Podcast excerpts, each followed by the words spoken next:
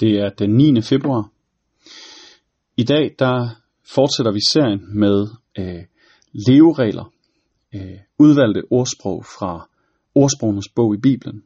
Og jeg vil læse for dig fra kapitel 5, vers 1 til vers 23. Lytter du til mine kloge ord, så vil visdommen altid sørge for dig, og min viden vil beskytte dig. For en fremmed kvinde lokker dig måske væk fra din sti med sin bløde, honningdrøbende læber. Men det ender altid bittert som malurt. Følger du efter hende, går du i døden. De kringlede, snoede stier vil føre dig langt væk fra den rette vej. Hør, hvad jeg siger. Husk på, at det er sandt. Hold dig væk fra den slags fristelser. Nærm dig slet ikke. For det vil tage al din styrke fra dig. Frarøv dig dine bedste år. Du vil ende som slave og sætte dig i gæld. Nedslidt nærmer du dig døden. Så vil du jammerne fortryde. Hvorfor lyttede jeg ikke til mine lærere, vil du tænke. Hvorfor trak jeg mig fra det, jeg vidste var godt? Jeg var så tæt på at tabe ansigt over for alle. Drik vandet fra din egen kærlighedskilde. Spil ikke dine kræfter og din sæd uden for ægteskabet. De er til for dig og din elskede, ikke for andre.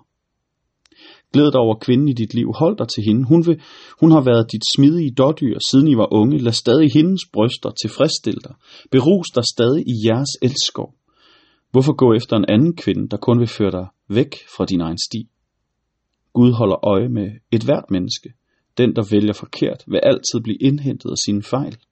Han kommer til at dø af sin mangel på indsigt. Hans dumhed vil gøre det af med ham. Amen.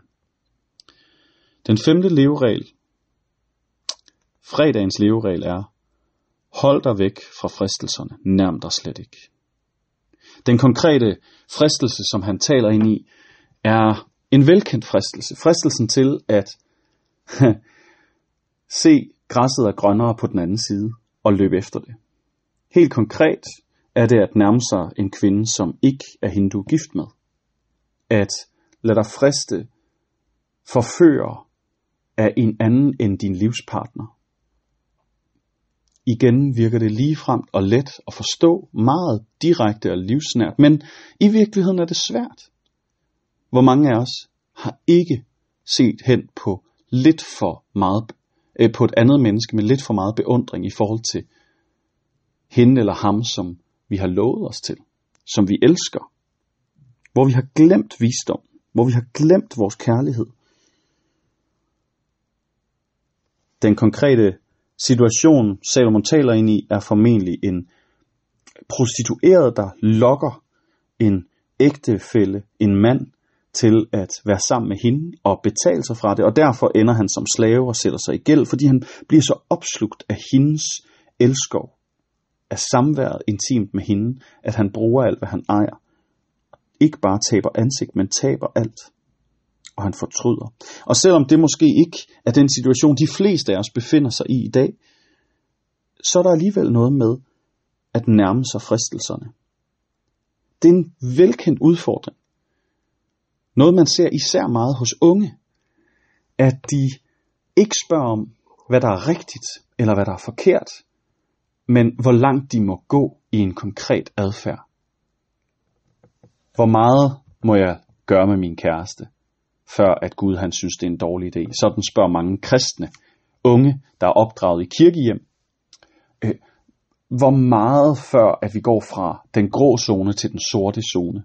Og det er et forkert spørgsmål. Det er ikke kun noget unge gør. De voksne spørger bare ikke mere, de handler bare. Vi tænker alle sammen nogle gange lidt for legalistisk. Hvornår er jeg gået over grænsen? Men hvorfor nærme dig grænsen? Nærm dig slet ikke, siger Salomon. Det er visdommen til i dag, til at leve med fristelser, at flygte fra dem. Den konkrete udfordring til ægtefælder er Drik vandet fra din egen kærlighedskilde. Hold dig til den kvinde eller mand, som du har været sammen med siden, ja, I blev gift. Hvis I blev gift ungt, hold dig til hende og få livet til at blomstre med hende eller ham. Det sidste, Salomon siger, kan lyde som en trussel. Gud holder øje med et hvert menneske. Den, der vælger forkert, vil blive indhentet af sine fejl. Er det Gud, der indhenter folk? Er han som en øh, fangevogter, der løber efter sin undslupne fange for at fange dem og indhente dem. og lade dem betale for deres fejl? Eller er det blot den virkelighed, han har designet verden med? Den virkelighed, som verden er faldet i. At når vi vælger forkert, så bliver vi indhentet af det. Jeg vil våge at påstå det sidste. At det ikke er Gud, der kommer med sin straffende hånd, straffer os for vores fejl og mangler og synder. De synder er betalt for og straffet på Jesus. Men virkeligheden er nu engang sådan, uden at lyde for karmaagtig, at hvad vi gør forkert kommer til at få en negativ indvirkning på vores liv. Så livsvisdommen til i dag er, hold dig for fristelser, nærm dig slet ikke.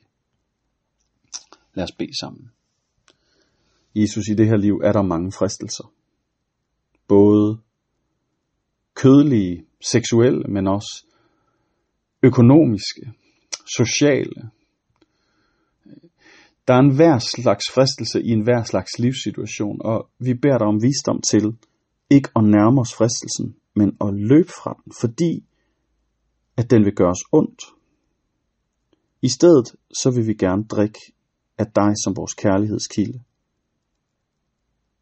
Både i det seksuelle, at du giver os en livspartner, som vi kan have samliv med på enhver form, og få livet til at blomstre med, både ja, i enhver forstand.